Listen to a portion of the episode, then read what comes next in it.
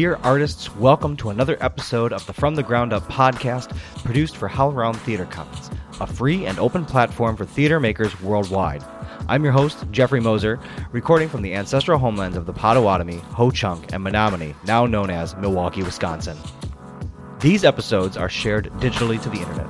Let's take a moment to consider the legacy of colonization embedded within the technology, structure, and ways of thinking that we use every day. We are using equipment and high speed internet not available in many indigenous communities. Even the technologies that are central to much of the work we make leave a significant carbon footprint contributing to climate change that disproportionately affects indigenous people worldwide. I invite you to join me in acknowledging the truth and violence perpetrated in the name of this country, as well as our shared responsibility to make good of this time, and for each of us to consider our roles in reconciliation, decolonization, and allyship.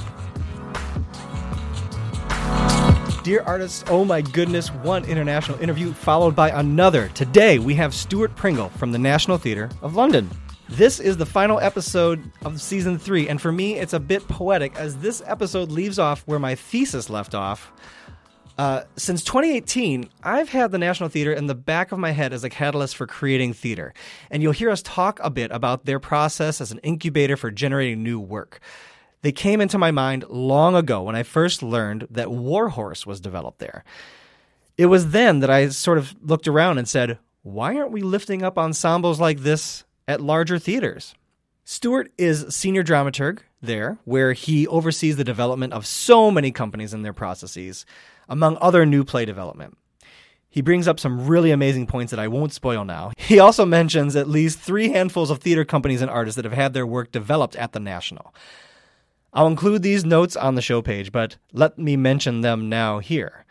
The Old Red Lion Pub Theater, Breach Theater Company, Emma Franklin, Leeds Playhouse, Nottingham Playhouse, Sheep Soup, Octagon Theater, New Diorama Theater, Ken Campbell, Wardrobe Ensemble, Gecko Theater, Simon McBurney and Complicite, National Portfolio Arts Council, Eve Lee, and Hunter and Hund, who we interviewed in the last episode. It is a small world. You'll also hear him reference different theaters at the National Theater, including the Dorfman Theater, which is a 450 seat flexible auditorium. Okay, our second international artist in two episodes, Stewart Pringle from the National Theatre of London, England, coming to your ears right now. We chatted on November 21st, 2022. Enjoy. Well, again, thank you so much for joining me here. This is this is uh, this is a real treat, and I'm really excited to chat with you today.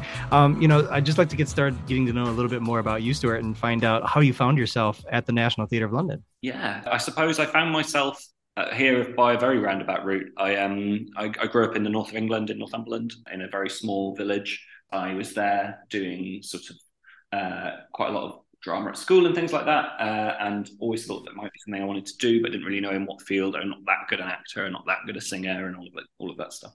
Went off to university, studied English literature at my undergrad, and then did a master's in American literature, and did a lot of theatre while there, and then moved to London and spent about five years trying to get into theatre, which was a long-winded process. I, I ran my own theatre company, set up a theatre festival, and then started kind of writing plays for the theatre company that I was running, and then uh, eventually working all sorts of jobs in advertising and teaching and, and immersive theatre and anything I could find really. And also at the same time, I was working as a theatre critic, basically because I couldn't afford to go to the theatre and I wanted free tickets, and I also enjoyed kind of I guess applying sort of critical thinking to work that I was seeing, and uh, so I was a theatre critic in the back, kind of background for about four or five years. Um, for various places, and then yeah, and then I guess I decided to kind of make the leap and was lucky enough to get a, a job running the Old Red Lion Pub Theatre in uh, North London, which I ran for three years. Had a great time. Uh, nearly killed me, and but it was great. And then uh, from there, I moved to the Bush Theatre and became the associate dramaturg.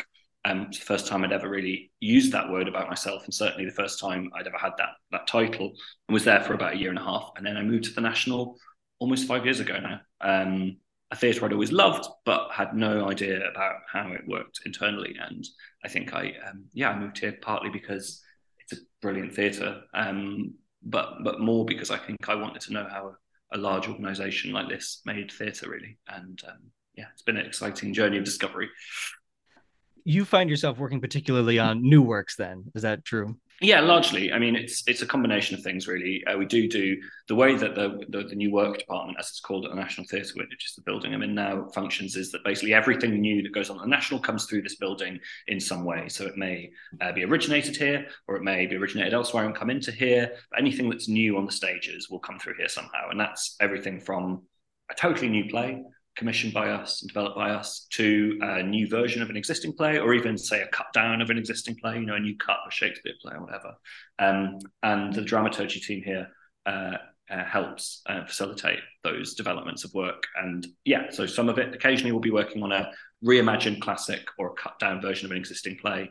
Um, but the meat of what I do here is yeah, new work. And you have your own building for entirely for new work. Is that true? Yeah, that's it. It's this building here. It's um, it's an old paint frame building where they used to paint the sets for um, big big shows in London, and it's now since the eighties. It's been basically run as a kind of auto- semi-autonomous um, wing of the National Theatre, which which uh, in the current administration under Rufus is point is, is is created to largely make work for the stages of the National. But yeah, it's a whole building. It's got three large two very large rehearsal studios, one smaller rehearsal studio, and a sort of plethora of smaller rooms, meeting rooms, a library, it's where we hold the archive for the National Theatre and and also all of the kind of administrative rooms and resources required to essentially run three full-time workshop spaces uh, pretty much 50 weeks a year or something like that.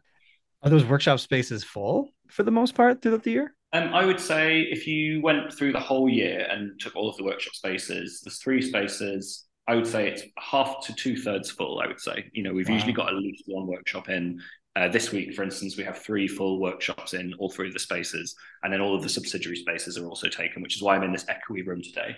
Because uh, in every other room, there's someone doing something. It's it's run like a theatre, really, in that rooms and spaces are programmed, tech teams are applied to them, support staff are put in place to to facilitate the work, and then sharings take place. The only difference between it and a theatre is that there's no audience or no public audience, but it does feel like a theatre in a lot of ways. You know, we have technical department, we have producers. Uh, we have administrators, we have dramaturgs and and associate artists. Um, yeah, it's just the audience that's missing. So there's no stage in this space. It's just uh, it's just um, all uh, for the work. Yeah, exactly. The rooms there's no permanent stages, and the rooms can be kind of turned into whatever uh, they might need to be. There is there are sharings quite regularly on a Friday afternoon. We tend to share work that had been created during the week. So there's usually something to watch on a Friday afternoon, and that's also the time in which we bring stakeholders you know the artistic director the senior producers everyone like that from the main building bring them over to see what we've been cooking up basically and to help make decisions on what we might want to put forward in the future Gotcha. So you're not necessarily workshopping things in the moment to be brought over to a main stage. Is that true? We are doing that. We basically workshops here can be at any different point of uh, of, a, of, a, show's development. So at the kind of most early stage, it might be a bunch of people in a small room with a big bit of paper on the wall working out what they're going to create. Uh, it builds up from that to you know we have post readings for new plays that we're excited about. But then from there, we also go up to workshops to test out various production questions and elements of a show, all the way through to workshops, which are once a show's been programmed, once it's you know building up towards going into rehearsal. We hold large workshops here to answer again the kind of nitty gritty of production.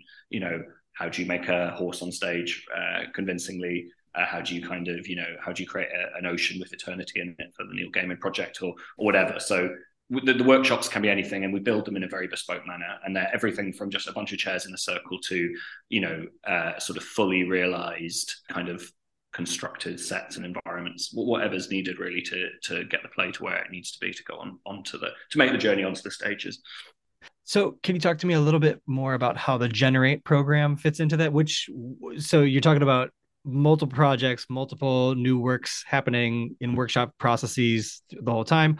Are they all part of the Generate program, or are can you isolate what the what makes the Generate program different than the other workshops that are happening? Uh, so when so uh, before Rufus, who's our current artistic director, Rufus Norris, before he took over, um, the studio had a, a, much looser connection to the main building. It, it would create work some work would, would be created here and then make the journey to the main building. Work like Warhorse was begun here in, in that in that way. But a lot of projects and artists came into the building just to experiment, essentially. And the work was never intended for the stages here. It was it was and there was a separate literary department in the National Theatre, which would occasionally cross pollinate with the work of the of the new work department in the studio. When Rufus took over the National Theatre studio, this building became the new work department, absorbed the literary department. So everything in new work now occurs here. Um, and the intention was that everything we do in this space, more or less, almost everything, is pointed at the stage. So everything we develop here must at least have a possibility of finding its way onto the stages.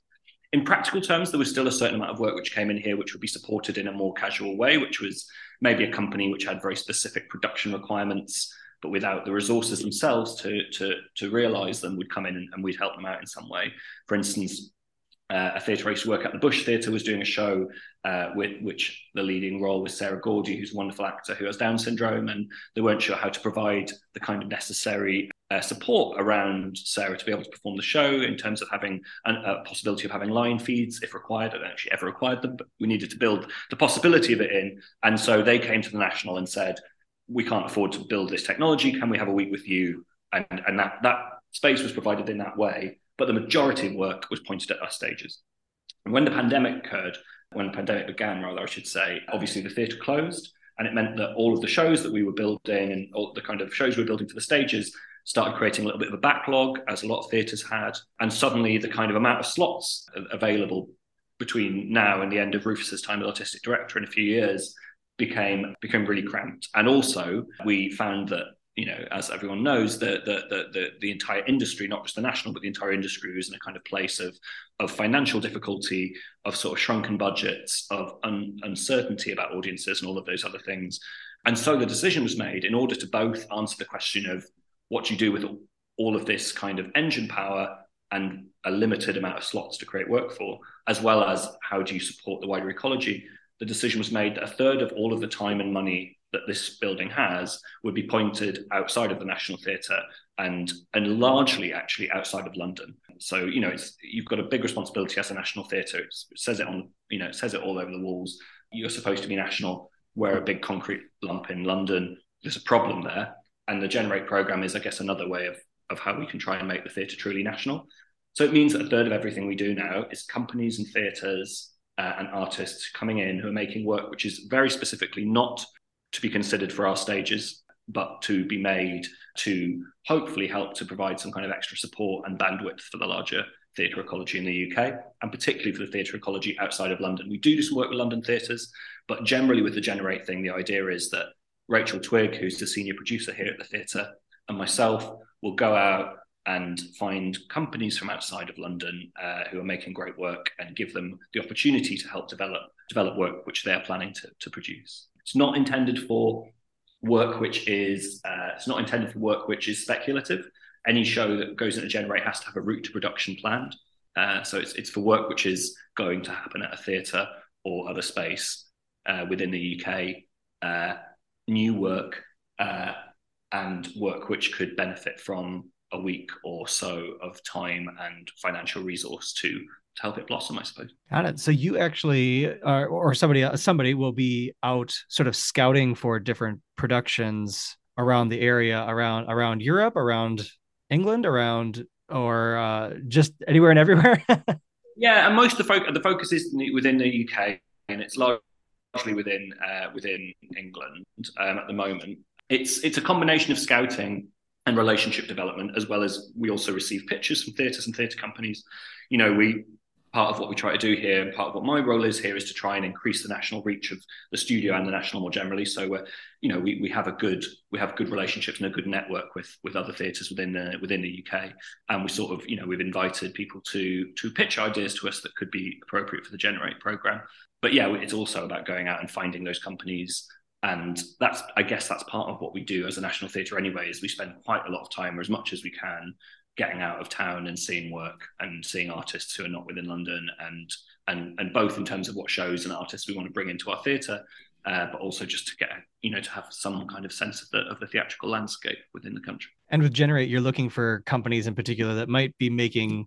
Are they making in a traditional fashion? Or are they making in more of like the ensemble or collaborative process?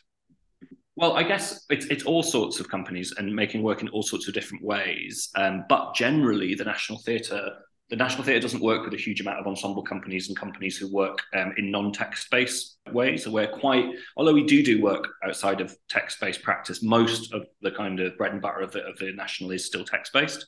Partly because I think there's not vast amounts of work being produced which can fill the scale of our stages, which is non-text-based. I mean, to be argued, but it's certainly uh, that's that's been the kind of received wisdom. So in a way, Generate has been an opportunity for us to open up our doors a little bit wider to companies who come from a devised practice, from an ensemble practice, who who are approaching theatre making in a different way.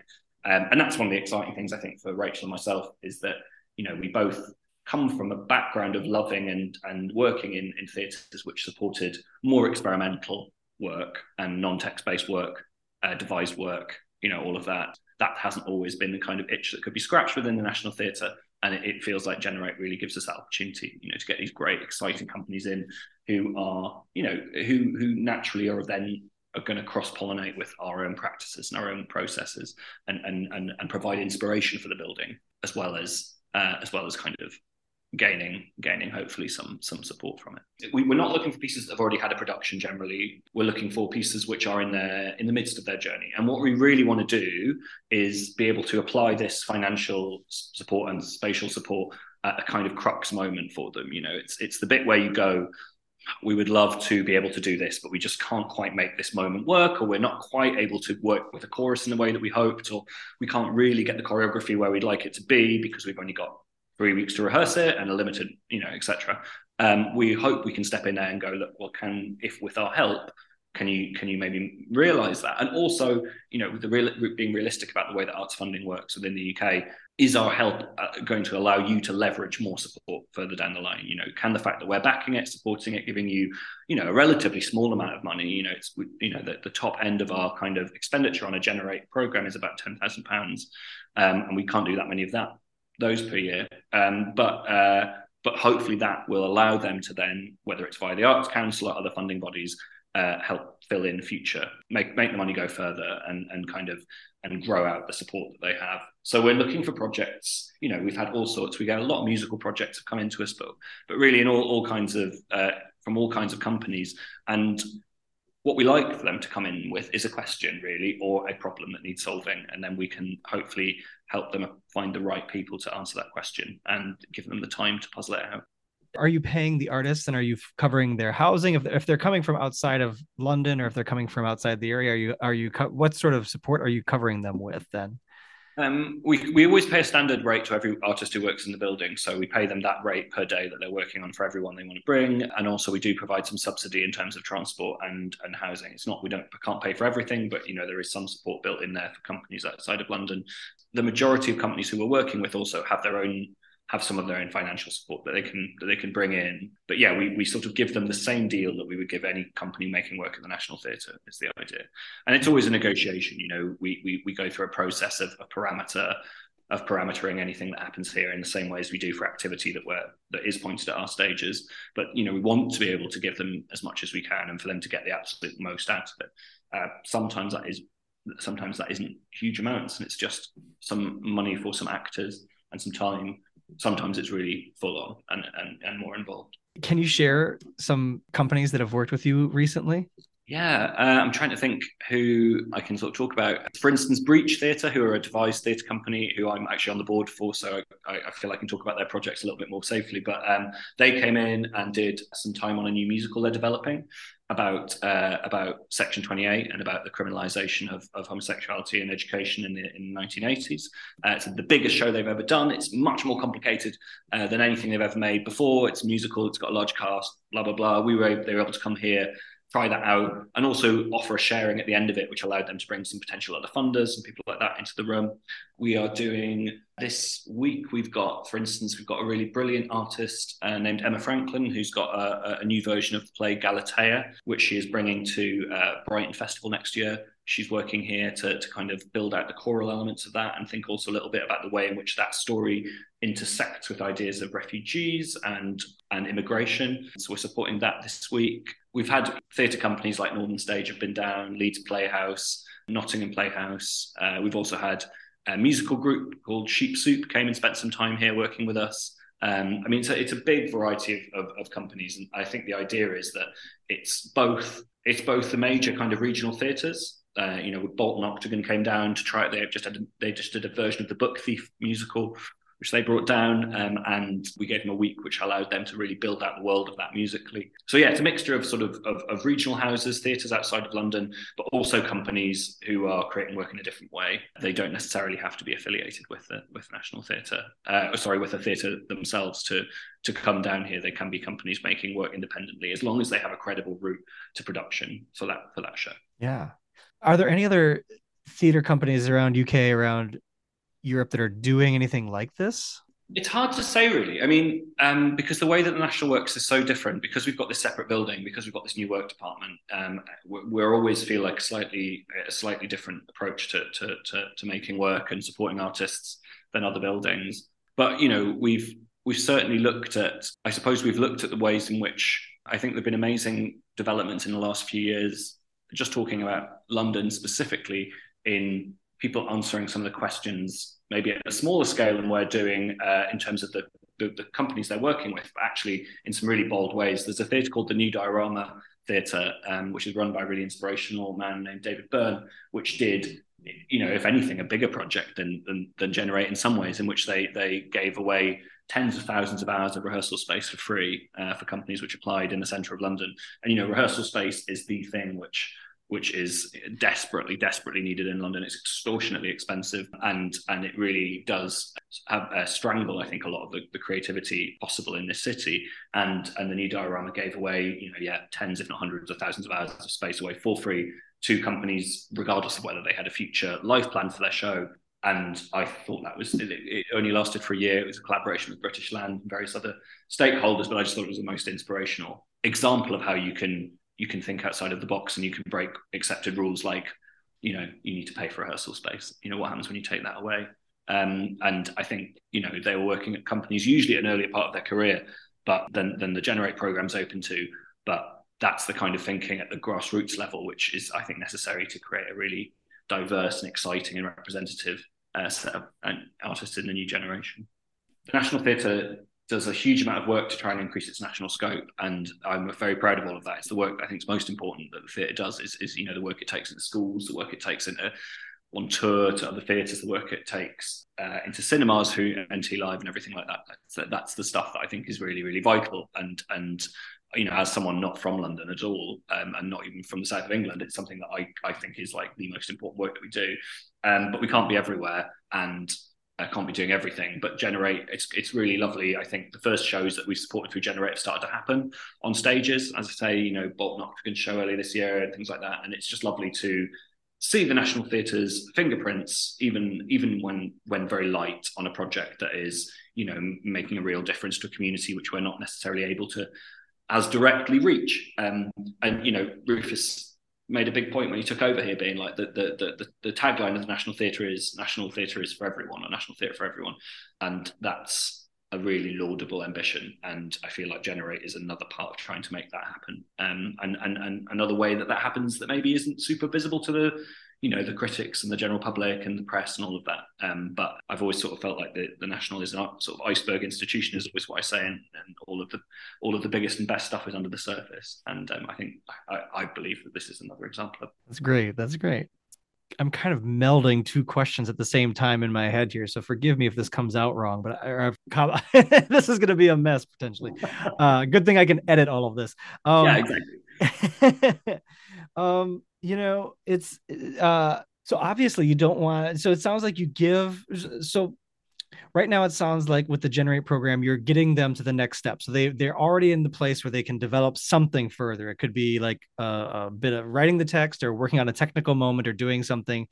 Uh, so it sounds like um, one thing let me let me give an example is i've heard of different programs you know assisting a, a group from outside to the extent that they can no longer take it on tour because it's impossible for them to they've built it up so large that it's impossible for them to possibly tour right? What they really need are a couple of stage cubes and some music uh-huh. stands but you've been given a proscenium arch and a and a neon 10 neon signs right?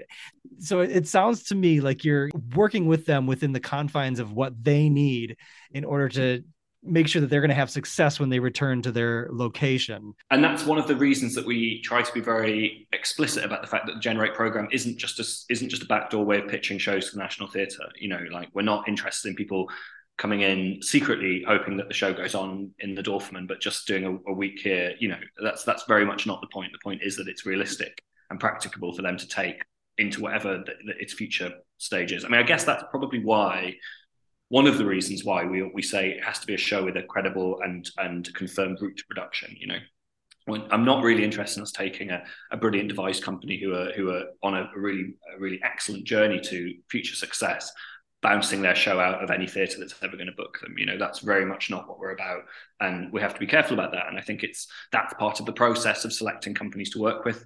Part of the process of choosing of, of, being very realistic with them and open with them at an early stage about what their expectations should be and what kind of project is appropriate. But you know, we have in the past turned down projects, I think, which we felt were that in, in which the the extra resource might actually be a hindrance. And it's it's a huge part of the journey as a kind of in, in a kind of literary management stroke creative producing role, whatever, within the National Theatre, it's very important that that the the kind of scale of the building and the scale of what it does doesn't create unhelpful fluctuations within the the really the really kind of nourished and successful uh, generation of a, of a career or a trajectory for either an artist or a piece of work. You know, you, you you you sort of have to be aware that you have quite big footprints, and you need to not sort of end up damaging something which is being built delicately and carefully and has and has a kind of a, a route to its own its own fulfillment. And my, my belief is very much that not every show and not every company needs to be working at what we call the mid scale, or certainly not at the large scale. Something I end up talking about quite a lot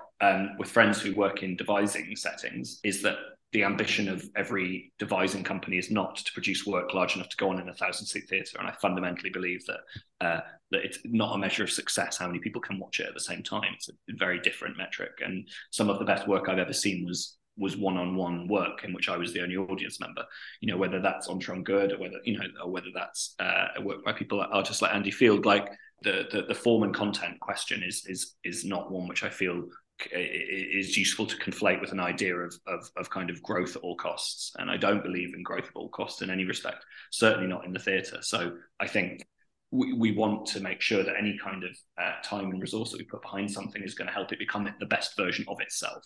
Uh, and, and, and that's the same for artists, companies, projects. Uh, and the best version of itself is not necessarily the one that can fill, you know, uh, Birmingham Hippodrome. And you know that's that's part of the negotiation. That's why we that's why we you know that's why we don't say yes to everyone.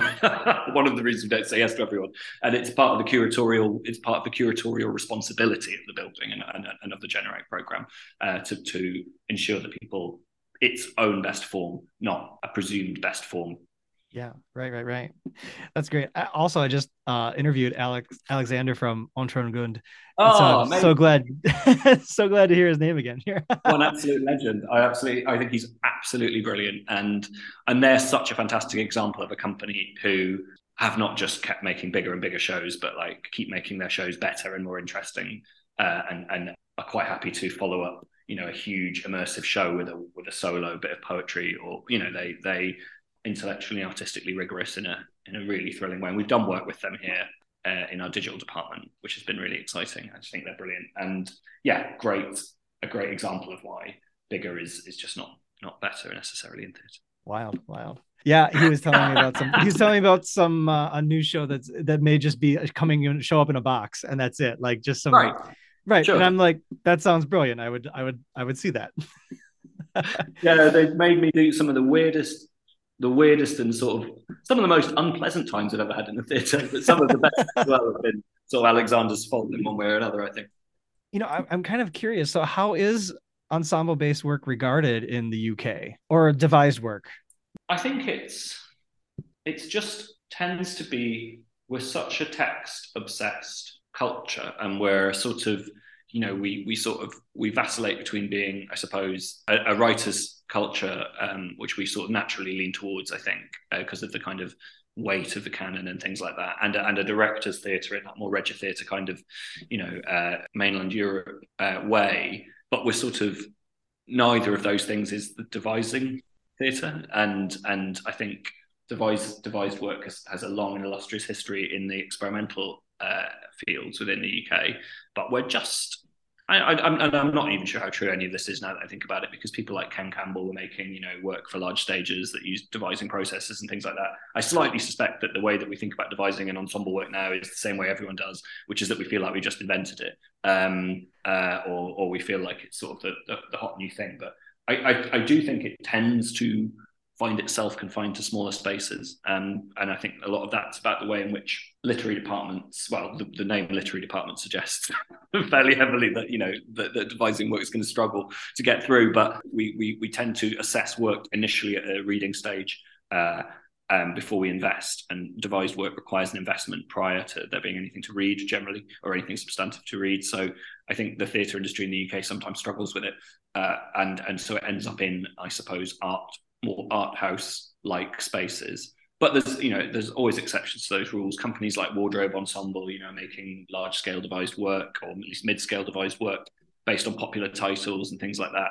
I think you know certainly once you start pushing into the dance world and and you, you end up with with really well thought of companies and companies like Gecko who we've worked with in the past who do do big scale you know work that that's that can find its way into fairly mainstream spaces but even when you see that it tends to be for shorter runs it tends to be as a kind of in more of a festival context or whatever. You know, we we have a, a nervousness about putting uh, non-text based work in front and center in our big spaces, and that's something that I don't think you know the National Theatre does reflect that to a certain extent. I think, and I think that's it's all chicken and egg really. But I think there's a nervousness around audience understanding of that, that process and of that kind of work.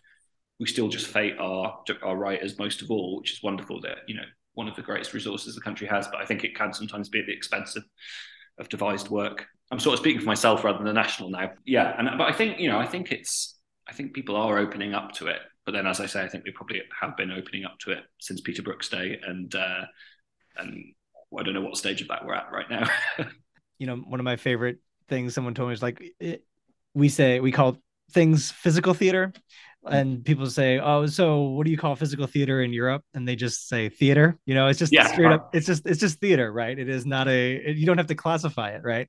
Um, and yeah. so there's sort of this broad idea that like, or this that uh, the work that is non-traditional has to be classified in some way or put into a pigeonhole be, in order to better understand it, right? Whereas really, you're just after ideas. All we're all we're ever trying to do is communicate ideas, and I think that's so fascinating. To, I think you're right, and I'm really, I'm really, I'm going to take that with me. That the literary department sort of isolates uh, a, a, particular way of working. That's interesting. And it's really weird, isn't it? Because like um, audiences don't care what once they're watching it, they don't really care whether it, like they don't you know it doesn't really matter to them whether it was written by someone advised by So they, they receive the, the story and the and the experience. Um uh it's it's another one of those ways in which you sort of like feel like marketing and critical culture and everything like that all kind of uh, uh, and, and literary departments and dramaturgs and everyone are all collaborating really to kind of uh, create a, a, situation which in which device works harder to find an audience for. But you know, all works, everything they watch is devised to an extent. You know, the work of the work of rehearsal room is a devising process. It just might start from a more a firmer text. But if you look at something like Lehman Trilogy, which we you know, which was you know obviously written by Massini, adapted by Ben Power, directed by Sam Mendes, but so much of what that so much of what the audience receive when they go and see Lehman, uh, uh, wherever they see it uh, in, in in the National Theatre production, was devised in that in the room. You know, the, the, yeah. that was the the movement of it from a cast of 30 to uh, to a cast of three, or the, you know, the transformation of a poem into a play, that, was part of the process of that room. And that's devising. I mean, uh, if devising means anything, it's just that there was something, a more substantive bit of material to, to build from, I suppose. One of the things that I think pre- uh, uh, prevents a lot of uh, potential devising at a larger regional theater here in the states is just the amount of money and de- that it would take for development because of you know perhaps because of the actors unions or otherwise you know we're we're held to a certain certain number of weeks of rehearsal and a certain rate of pay and a certain which is all important and whatnot. I'm not i'm not saying uh, it's not but it does it does prevent a lot of things from actually being generated or devised in in a in a traditional more traditional setting. Do you think that that is something that is a big concern at, at national theater or some of the larger theaters yeah, okay. I think it's I think it's definitely a part of the reason why it's it's maybe sometimes viewed a little bit with a little bit more caution. But I sort of think that's my, well. So, uh, sort of cards on the table. My wife runs a devised theatre company, so uh, so I, I, kind of hear a lot of the the other side of this.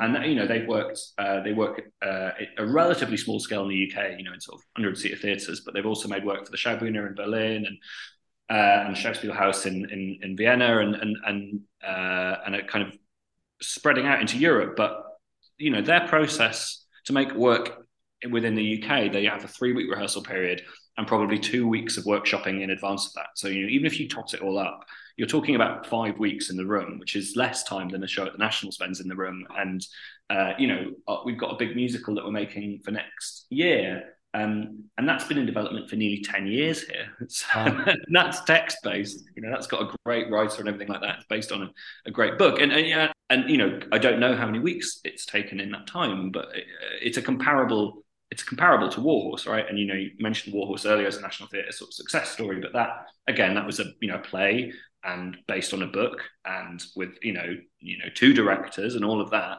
and and took and took you know hundreds of thousands, not millions of pounds of development over years and years and years to to, to create, and was hugely successful. There's no particular reason why devised work has to has to take you know takes longer than that. I think, and it's more. I think it's about what is the you're slightly making it taking a bet as a theatre when you commission a bit of work when you bring artists in you're taking a little bit of a gamble like it's part of the process not everything we build here goes on our stages and we try and you know minimize the amount of, of work that doesn't go somewhere that is developed here. But most things even the majority of things that are developed here won't go onto our stages anyway and even the things we hope will.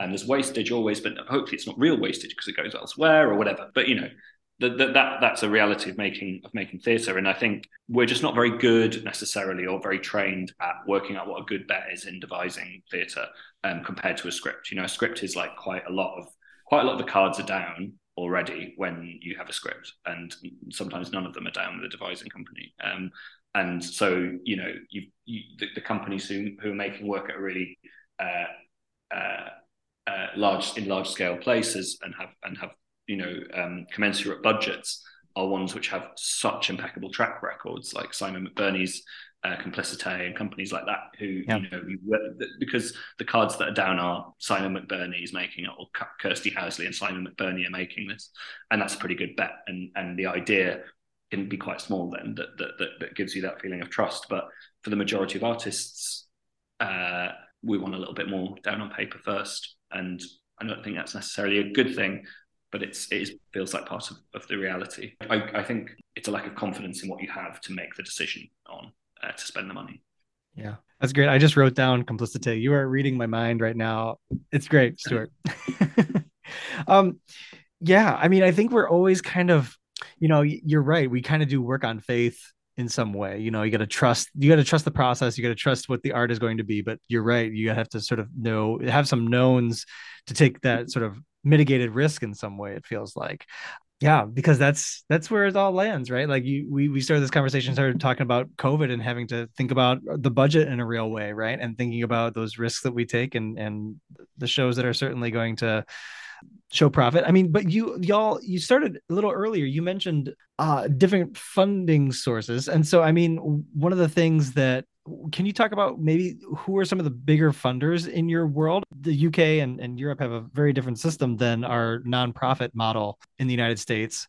Can you talk to me a little bit about who funds the work? Yeah, so it's it's it's all it's recently just changed a little bit because we've had a, a new kind of um, uh, a new budget allocation from the Arts Council. But essentially, the UK has the Arts Council, which is a, a sort of um, NGO, non-government organisation, which uh, takes money given to uh, generated by the government or various other sources and and allocates it to the arts within the UK, and that's kind of everything from museums through to experimental dance companies.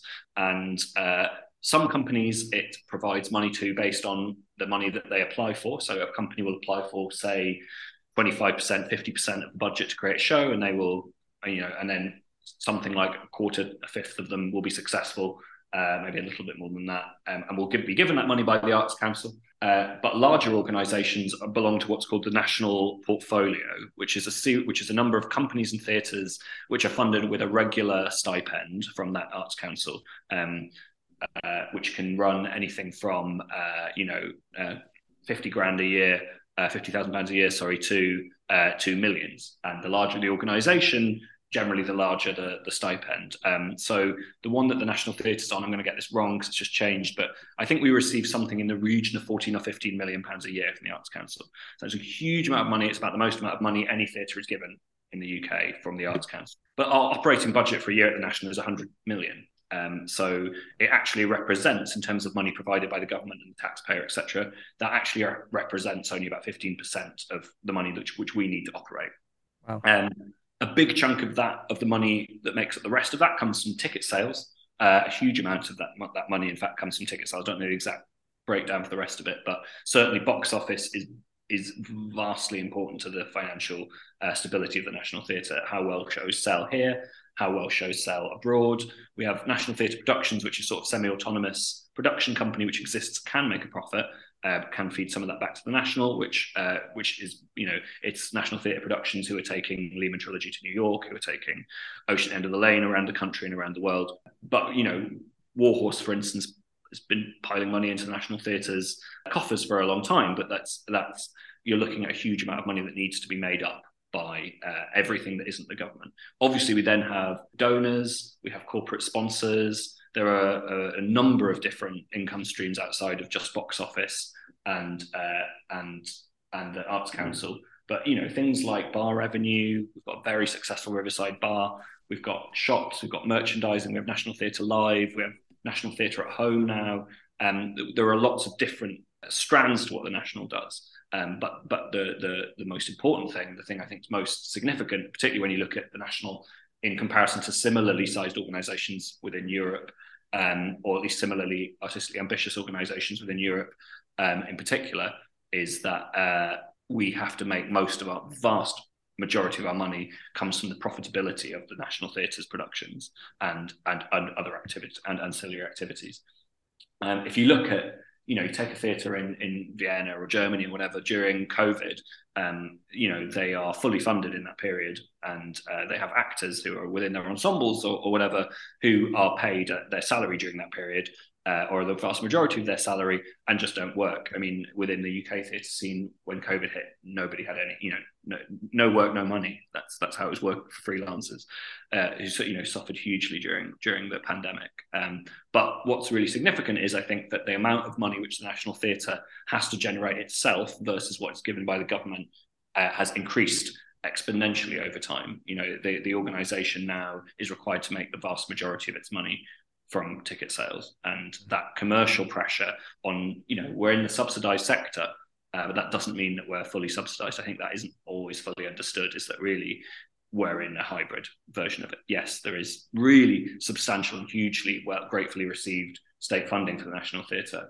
and we know how lucky we are to be here when a lot of companies re- receive far less if any funding at all. But the screws are on to make the, the money. You, there's no uh, you know there's there's uh, there's there's no plan B really if we can't if we can't make successful work that audiences want to see. Um, it means that we serve a lot of different masters as a theatre. We want to be artistically ambitious, experimental. Uh, we want to incre- increase the diversity on our stages at all times, um, and we also have to make sure that the bottom line is looked after. Um, and and that chunk of money from the government uh, isn't gonna isn't gonna pay uh, 100 million pounds worth of of artistic development and staffing. That's wild. Thank you for all that. It's so much bigger than I ever imagined. I mean, it, it, always is. It's like it's like let's go. Let's talk about every single government structure and financial possibility. So it's like, oh yes, this. Uh, but thank you for outlining that so clearly. That's I really appreciate it. I don't want to assume anything, but I would think that you would have a pocket of money that would just be dedicated to New York new work. So then that may. I'm wondering if that may or may not have influence on what may show up on your national theater stages, main stages. I mean, we, we have a separate budget for everything that we do here, so that's you know, yeah. it's to to an extent it's protected. Um, but but certainly uh, we have to in, in coming years we're going to have to look increasingly closely at expenditure and how much projects cost versus what they're likely to pay out. You know, we we're aware that we, as much as as exciting as it might be to to only develop, I suppose, extremely experimental and slightly niche work uh, here, given that we have the resources. Um, it, the pressure is also obviously, or the the the, um, the, the will and pressure, I should say, is here to create work which has uh, which has commercial appeal to an extent and like has but we don't really need to think about it as commercial appeal. It just needs to have audience appeal. You know, I think particularly after COVID, particularly the UK is going through just at the start of an absolutely dreadful cost of living crisis where you know extra spare money to spend on going to the theatre is going to be in really short supply and so we have to be promising audiences a really great night out quite regularly. You know it's got to be something that people genuinely want to see. People have so much choice now in terms of what they do. And i think after covid as well you know, people got out of the habit of going to the theatre as much. Um, people found that they could live their lives without going to the theatre and still be cultured people uh, who who have plenty to say at the dinner table or whatever. Um, and so it's more important than ever, I think, that our stages um, are genuinely tempting. Um, I, I, fundamentally believe that National Theatre can't just serve people what they ought to be eating, but has to serve things that they want. And that's the joy working here as well. You know, like I, I, that's the thing that I enjoy about this place that that I maybe haven't haven't always been able to find elsewhere is that I the, the giving people a really good night out is so important to our business model. and you've got to think about what that is and how do you make that all of the things you wouldn't want it to be, as well as a good night out. And you know, that's that's a real challenge, but it's an exciting one, I think. Yeah, absolutely. All of this said, anything you can tell us about that you're really looking forward to, either on your stages or maybe something else that you've seen recently? What am I looking forward to that's coming soon. Uh, well, I'm seeing uh, Clint Dyer's new version of Othello on Wednesday, which I'm very excited about. First preview for that. Uh, I love Othello. I, the last version of Othello, which I saw at the National Theatre, uh, was uh, had Rory Kinnear and was absolutely as Iago, and, and, and, I think Adrian Lester as, as Othello was absolutely stunning. Uh, we've got Giles Terera playing Othello this time, Paul Hilton playing Iago. It's going to be just gorgeous. I think I haven't seen a second of it. Haven't been working on it. so I just get to go in and watch one of my favorite plays done by these incredible artists. So I'm excited about that. It's a new version, yet new adaptation of the script. Okay. I mean, it's it's not it's not been rewritten; it's been heavily edited, and uh, there's a new interpretation. But yeah, it's very new and very bold from everything I hear, and that opens uh, for previews on Wednesday. So I'm excited about that. I've been spending quite a lot of time commissioning new musicals over the last year or two, um, and uh, they're just starting to bear fruit, and I'm starting to see and hear the first bits of those, which is really exciting. The huge musical that we've been working on for 10 years, I watched a workshop for two weeks ago and it was absolutely exhilarating. And I just think it's going to be the hugest hit uh, when it comes to us next year. So that I can't say any more about it other than that I think it's going to be a joy. And yeah, it's it's it's some of the best artists in the country working at the top of their game. And that's always always really exciting. Very good. Cool. Awesome. Stewart, thank you so much for your time today. It really does mean a lot that you took time to chat and, and we could talk through some of these big things. Anything else that I didn't give you a chance to say that you're like bursting to say out loud? No, just thank you so much for having me. It's a real joy to talk. And yeah, uh, anything else, you know, that would be helpful to know, always just drop me a message. The only, my only experience at the National was a production of Cyrano de Bergerac, and 2006 or so, six wow. or five or something like that. I guess I just dated myself too, but it, I don't care. But it was so delightful. And I, I just when I, I, can just imagine where you are, and I can just imagine the space and just the awe that I had walking into the national. And so it's really nice to revisit and re-feel those feelings, and now know you who walk around the space on the daily um, is really nice to think about. So thank you again so much for your time. And um, well, if you're ever in town, give me a shout and let's grab a coffee or something. It'd be great to hear more about what you do out there. And um, if I'm ever in Milwaukee, I'll let you know. I'd love to be in Milwaukee. yeah, yeah, yeah. Right out the gates, I have to say that this is sort of a chance to really look at partnership in a really great way. Think about all the partnerships and connections that Stewart had prior to coming to the National, and now he gets to expound upon them and use them in his work. How fantastic! I really appreciate how Stewart found his way to his position at the National Theater. Just goes to show that a career path in America is very similar to how European processes as well. And for him to discuss how rehearsal space is cost prohibitive feels like a very true connection to modern Western issues as well. I really appreciate how Generate works. By bringing in groups who have planned performances ahead of them, but need the space to continue to create. To me, that is a great partnership. And the fact that Stewart and his team go out and scout that kind of work is really fantastic to me. I'm hearing parallels to what Diane Rodriguez did with Patricia Garza, as mentioned in season two, episode one, and also to how universes connected with Oregon Shakespeare Festival. It is such a great reminder that ensemble based work isn't always made for the scale that the National Theater works. And the way he talks about it that not every ensemble wants to be seen that way is a great reminder of perspective. What does success mean for your ensemble theater? We've been hearing that in a unique fashion from several folks, and I think it's worth exploring next season and beyond. I also really love the reminder that the term literary department is really committed to literature. It is hard to put physical theater in that box, an issue of semantics and the present perception of how new work can be created is so fascinating, right? It reminded me of an interview with Declan Donnellan of Cheek by Jowl. Listen out for their podcast, Not True But Useful, on how literary is such a key term in the theater making movement and process that we currently have. Also, I'd like to amend something in here that from all the conversations I had, I know I said that things may be cost prohibitive, but as Stewart was sure to point out, we put investment into text based things all the time. And it is a common misperception to believe that it is more expensive. Theaters can choose how they want to allocate their funds, and taking the leap to believe in a devised process can be such a benefit to all artists and organizations. We sometimes spend as much time and resources as, as developing one playwright's words. Finally, let me say that Stewart linked this back to Ben Cameron from season 3, episode 5, about how there are so many choices that people have these days in terms of what to watch. So, let's make it worth it for this audience. Okay, this is it for now. Season 3 is a wrap, but I've got interviews already in the can for season 4, so stay tuned. In the meantime, please do let me know what you're interested in hearing about. How can we continue to document these processes and movements all over the world? Hit me up at FTGU underscore pod and uh, at ensemble underscore ethnographer on Twitter and Instagram. Artists, it has been a pleasure to be with you again in this season, and I hope to be in your ears again soon. Our lightning round is coming up, but let me say, I wish you well and look forward to connecting with you again here on From the Ground Up. Can you tell me your favorite salutation? Hey, dude. I mean, I use quite a lot of surfer slang, largely because I've got a really bad memory for names. And in the theatre industry, you've learned so many names. So, like, everyone's like, you do talk a bit like one of the Ninja Turtles. I'm like, well, that's a that's a carefully honed strategy to avoid embarrassing myself at large uh, large theatre gatherings.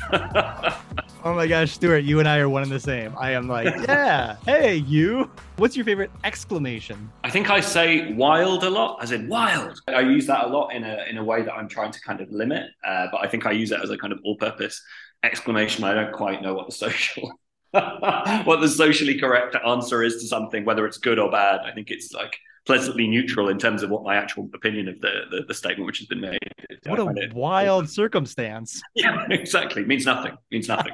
What's your favorite uh, transportation? Uh, I have a folding bicycle which I acquired a year ago, and uh, her name is Coral. She's a Brompton. What would you be doing if not theater? Maybe, I maybe sort of either TV or radio, probably something storytelling, I guess. What is the opposite of a senior dramaturg at the National Theater? Somebody who spends all day working on their feet and with their hands because it's a very sedentary and computer and uh, comfy chair and rehearsal room based role.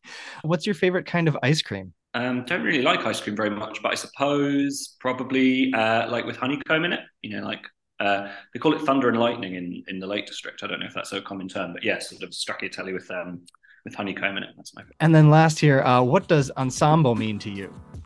I use it in a lot of different contexts. I suppose for me, an ensemble is a group of people brought together to with a common endeavour, uh, whose work continues beyond the ending of that endeavour.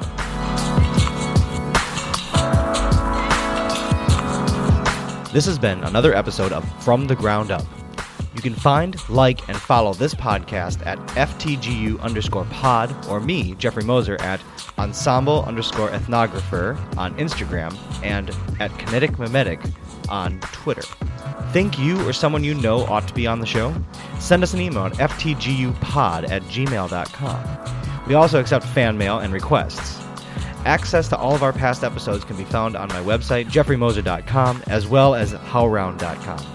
The audio bed was created by Kiran Videla. You can find him on SoundCloud, Bandcamp, and flutesatdawn.org. This podcast is produced as a contribution to the HowlRound Theater Commons. You can find more episodes of this series and other HowlRound podcasts in our feed on Apple Podcasts, Google Podcasts, Spotify, Simplecast, and wherever you find your podcasts. Be sure to search HowlRound Theater Commons podcasts and subscribe to receive new episodes.